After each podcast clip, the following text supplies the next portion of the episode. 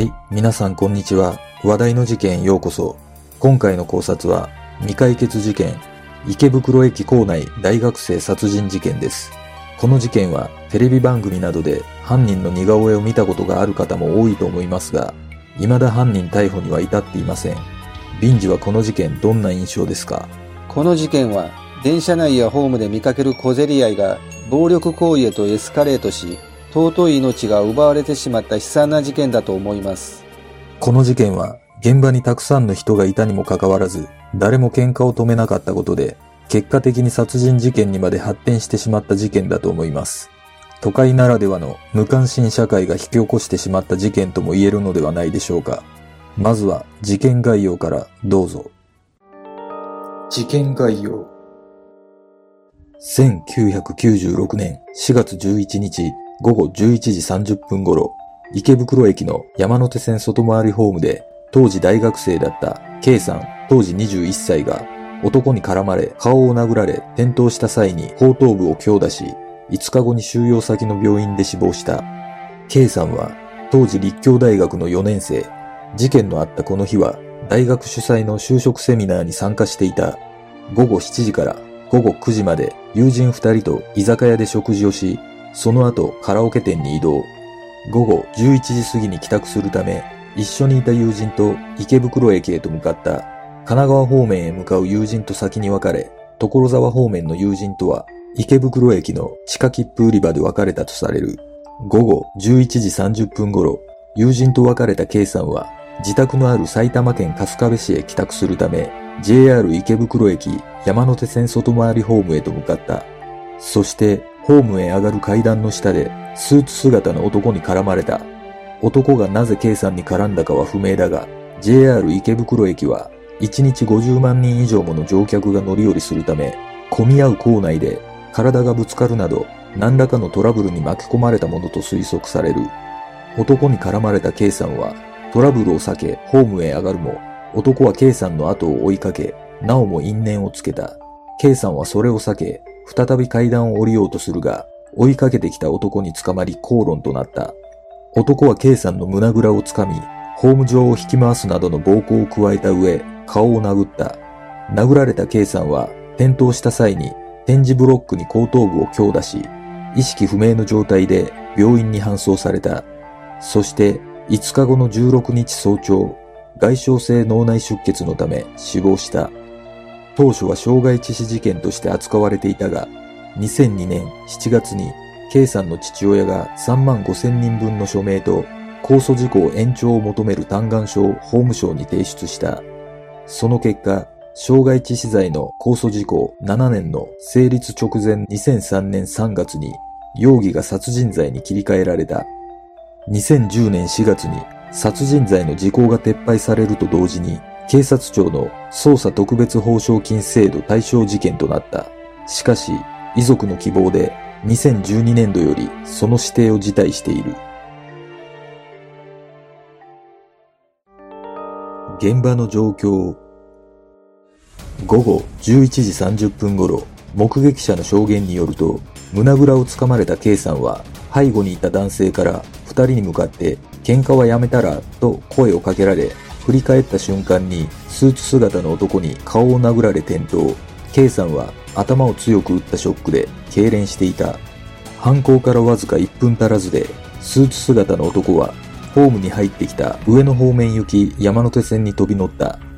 一部始終を見ていた乗客が、電車内でスーツ姿の男に、まずいんじゃないの？とその場に残るように忠告したが、スーツ姿の男は逆に凄んで見せたため、その乗客は怖くなって別の車両に移ったとされる。その後、スーツ姿の男は日暮里駅まで乗っていたのが確認されたが、その後の足取りはつかめていない。男に殴られた K さんが倒れる光景を周辺にいた30名ほどが目撃している。だが、夜も遅かったためか、周りにいた人は電車に乗り込み、救急車が到着するまで K さんに付き添っていたのは高齢の女性一人だけだった。痙攣していた K さんは、やがて意識を回復させ、立ち上がって家に帰りますというようなことを話していたとされる。K さんは救急車で搬送され、父親が呼ばれたが、当初は前頭部を骨折、後頭部も打って出血はしているものの、命に別状はないという医師からの報告だった。だが、午前4時半、突然痙攣を起こし、容体が急変、別の病院に移送して手術を受けたが、手遅れの状態で4日後に息を引き取った。この事件は混雑していた駅のホームで推定120人は目撃していたとされるが、証言者として名乗り出たのはわずか9名だった。K さんの胸ぐらをつかむ男に、喧嘩はやめたらと言った人物すら名乗り出ていない。犯人の男。この事件は池袋駅の山手線ホーム上で起きたこともあって、近くで数十人に目撃されている。目撃者の証言により分かっている犯人の特徴は、年齢24歳から38歳くらい、身長170センチから180センチ、体格はがっちりで小太り、まぶたが重く座ったような目つき、右目尻に穴状の古傷3個くらいがある。両眉毛とも目尻にかけて大変薄い。二重顎、耳が大きい。そして犯人の逃走ルートに関しては様々な情報がある。K さんを殴り倒した後、山手線外回り上野方面行きに乗り込み、JR 日暮里駅までは乗車していた。JR 日暮里駅を乗り過ごし、JR 上野駅で下車した。JR 上野駅で下車し、その後、JR 常磐線に乗り換え、JR 柏駅で下車した。しかし、これらの情報は、見間違いや記憶違いなどが多く、必ずしも正確とは言えないとされている。そんな中、事件から2ヶ月後の1996年6月21日、K さんの父親が JR 北千住駅で似顔絵によく似た男を見つけた。その男は駅前のパチンコ店に入っていった。父親が男の隣に座ると、右目尻に古傷があるのが見えた。午後10時頃、店を出た男を父親が尾行。男は常磐線の改札口に入ったが、電車に乗る前に公衆電話で、バカ野郎、知るかよ、と怒鳴っていたとされる。その男と父親は快速に乗り、柏駅で降りた。男は改札口から外に出ると、売店でビールを買ってそこで飲んでいた。そして、再び定期券で改札口に入り、我孫子方面のホームに下ったところで、電車の乗客が大勢降りてきたため、男を見失ってしまった。父親は尾行時の状況から男が柏と我孫子の間に住んでいるのではないかと推理した。そして会社に1週間の休みを取り、柏駅とその前後の駅で張り込みを続けたが、再びその男を見つけることはできなかった。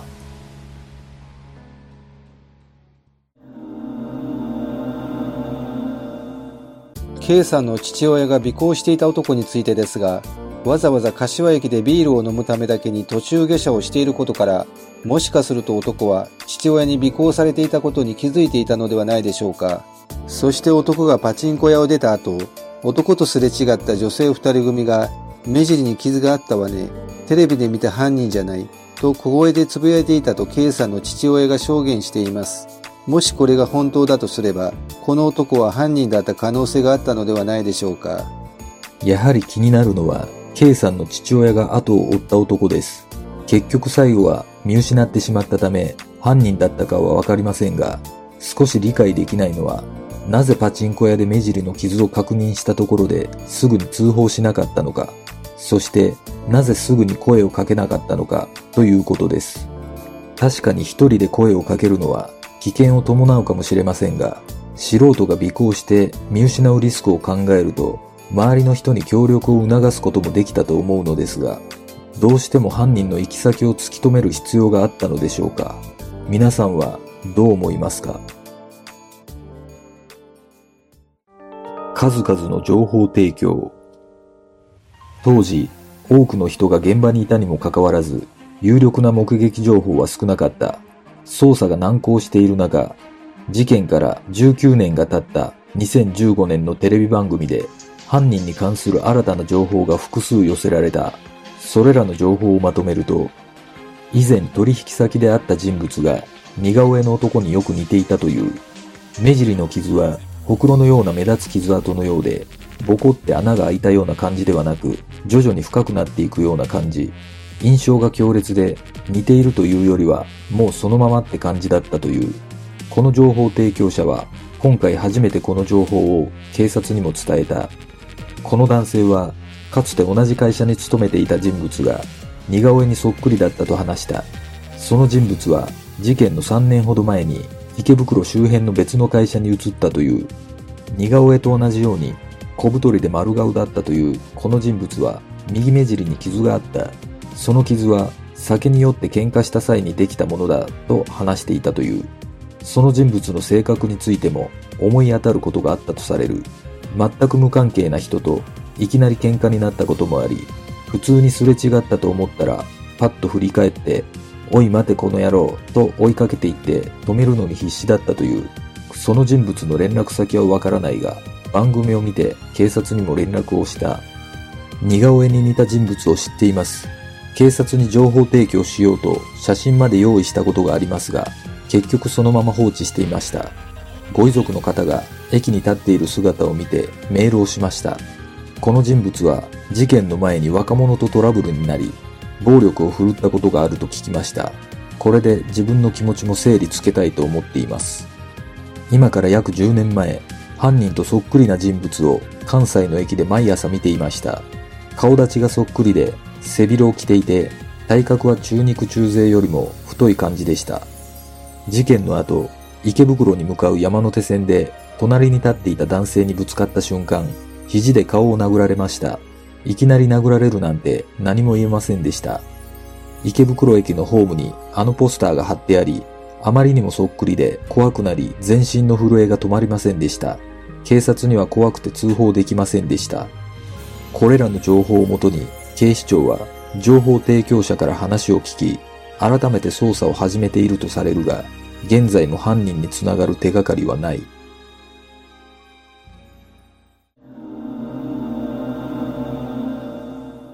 番組に寄せられた全ての情報が公表されていないためわかりませんが、私は事件現場で犯人と K さんが口論していたところや、暴行されていた状況を目撃した人の情報が寄せられていたのかが気になります。なぜならこの事件は傷害致死罪から殺人罪に容疑が切り替わっており、犯人の殺意が認められる何らかの状況証拠が重要な鍵を握っているのではないかと考えます。事件当時の目撃情報がわずか9名だったこともあり、少しでも多くの状況証拠の積み重ねが必要ではないかと思います。この番組内の情報提供に関しては、警察が捜査をしているはずですが、捜査状況などが公開されていないため、情報の信憑性などはわかりません。しかし、噂レベルではありますが、情報提供者の中には、かなり角度が高い情報を警察に持っていったが、相手にされなかったというような話もあります。確かにこれだけ大々的に報道し、インパクトのある似顔絵や特徴も公開しているため、限りなく犯人に近い男の情報が警察に入っていてもおかしくはありません。だとすれば、なぜ犯人逮捕に至らないのでしょうか？本当に現在まで全く犯人の目星はついていないのでしょうか？それとも犯人を逮捕できない理由などがあるのでしょうか？皆さんはどう思いますか？父親の願い。2015年4月16日付埼玉新聞で警察に異例の捜査打ち切りを求めた K さんの父親が時効廃止への複雑な心境を語っている。当初警視庁は傷害致死容疑で捜査したが K さんを線路上に突き落とそうとした疑いがあるとして2003年殺人容疑に切り替えた。殺人罪の時効は当時25年だったが2010年4月に施行された改正刑事訴訟法で殺人罪などの時効が撤廃された。その時点で時効を迎えていなかった事件にも適用され、K さんの事件も対象となった。時の壁であった時効が廃止され、多くの遺族は歓迎した。そのため、父親が表明した捜査打ち切りは異例とも言えるケースだった。理由はただ一つ、法の不訴求の原則に反するためというもの。今回の事件がきっかけとなって、殺人の時効撤廃につながったことは喜ばしい。しかしながら、時効撤廃前と撤廃後では明らかに不平等が生じる。自分の息子だけがその利益を享受するのはまさに不平等であるというもの。父親は当時の心境をこう振り返る。親として心の区切りが欲しかった。事件発生から16年間、目撃情報を集めるため、池袋駅などで手製のチラシを配り続けた。何年も可能性を信じて捜査に囚われ続けることは、遺族にとって苦痛でもある。生きる力が失われてしまうと胸の内を明かした。時効廃止から5年、父親は捜査打ち切りを要望したが、時効がない以上は警察の捜査は継続される。父親は時効が廃止されても犯人逮捕への可能性が高まらなければ遺族にとっては気休めの制度になってしまう。節目ごとに捜査の経過を遺族に報告したり、指紋登録の実施を行うなど、捜査の手法を再度見直すきっかけにしてほしいと話した。犯罪被害者家族の会、ポエナの会長として活動する K さんの父親は、2006年から継続して犯罪のない社会を目指し、法務省に提言などを行っている。これまでに少年法の適用年齢を引き下げることを要望したり、犯罪被害者が刑事裁判に参加する被害者参加制度の実現などに尽力してきた。息子の命の代償は犯罪を防ぐことしかない。K さんの父親は今後も活動を続けていくつもりだと語っている。事件の真相とはこの事件が未解決となってしまった要因の一つには、当初、傷害致死事件として扱われていたことが挙げられる。さらに言えば、K さんが死亡したのは、事件から5日経っていることから、死亡するまでの5日間は、酔っ払い同士のよくある傷害事件として処理されていた可能性がある。そして120人もの目撃者がいたにもかかわらず、証言者が少ないこともよくある酔っ払い同士の喧嘩だと認識していたため、あまり記憶に残っていないことも考えられる。遺族は、K さんが最初に搬送された病院側に落ち度があったとして、損害賠償請求の訴訟を起こし、病院側が約6500万円を支払うことで和解している。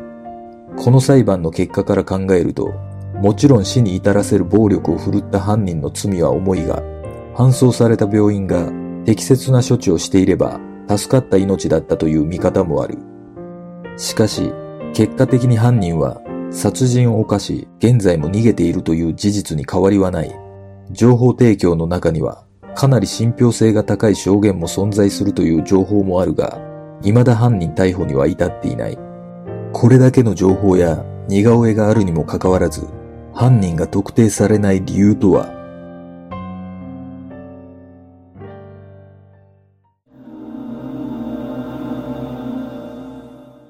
この事件が殺人罪に切り替えられた背景には、K さんの父親による3万5千人分の署名と控訴事項撤廃を求める嘆願書が提出されたことにありますが、警察は当初、単なる傷害致死事件として熱心に捜査に取り組んでいなかったという K さんの父親の証言から、もしかすると嘆願書の提出がなければ、殺人罪に切り替えていなかった可能性も考えられます。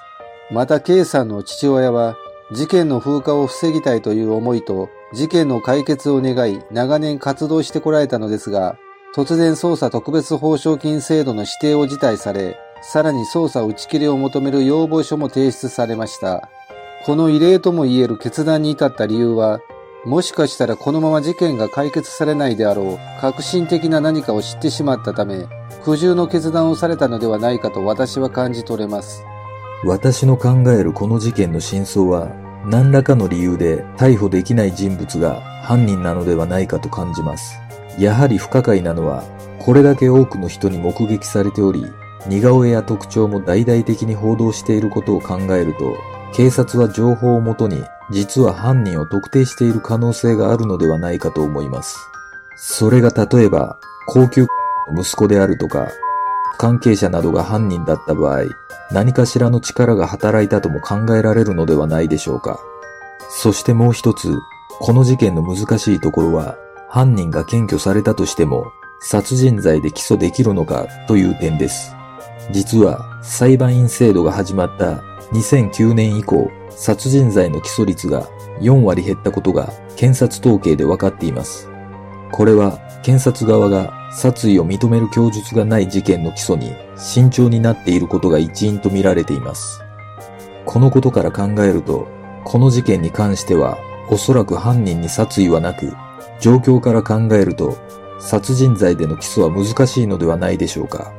そして病院側が損害賠償していることを考えると、なおさら殺人ではなく傷害だったという証拠にもなってしまいます。しかし、犯人が K さんの命を奪う行為をしたことは間違いないため、罪を償うために一日も早く自首するべきだと思います。皆さんはどんな考察をするでしょうか？では、今回の考察は以上となります。次の動画を見たいという方はグッドボタン、チャンネル登録お願いします。よかったらコメント欄に考察してほしい事件などがあればコメントお願いします。この動画を見ていただいてありがとうございます。では次の考察で。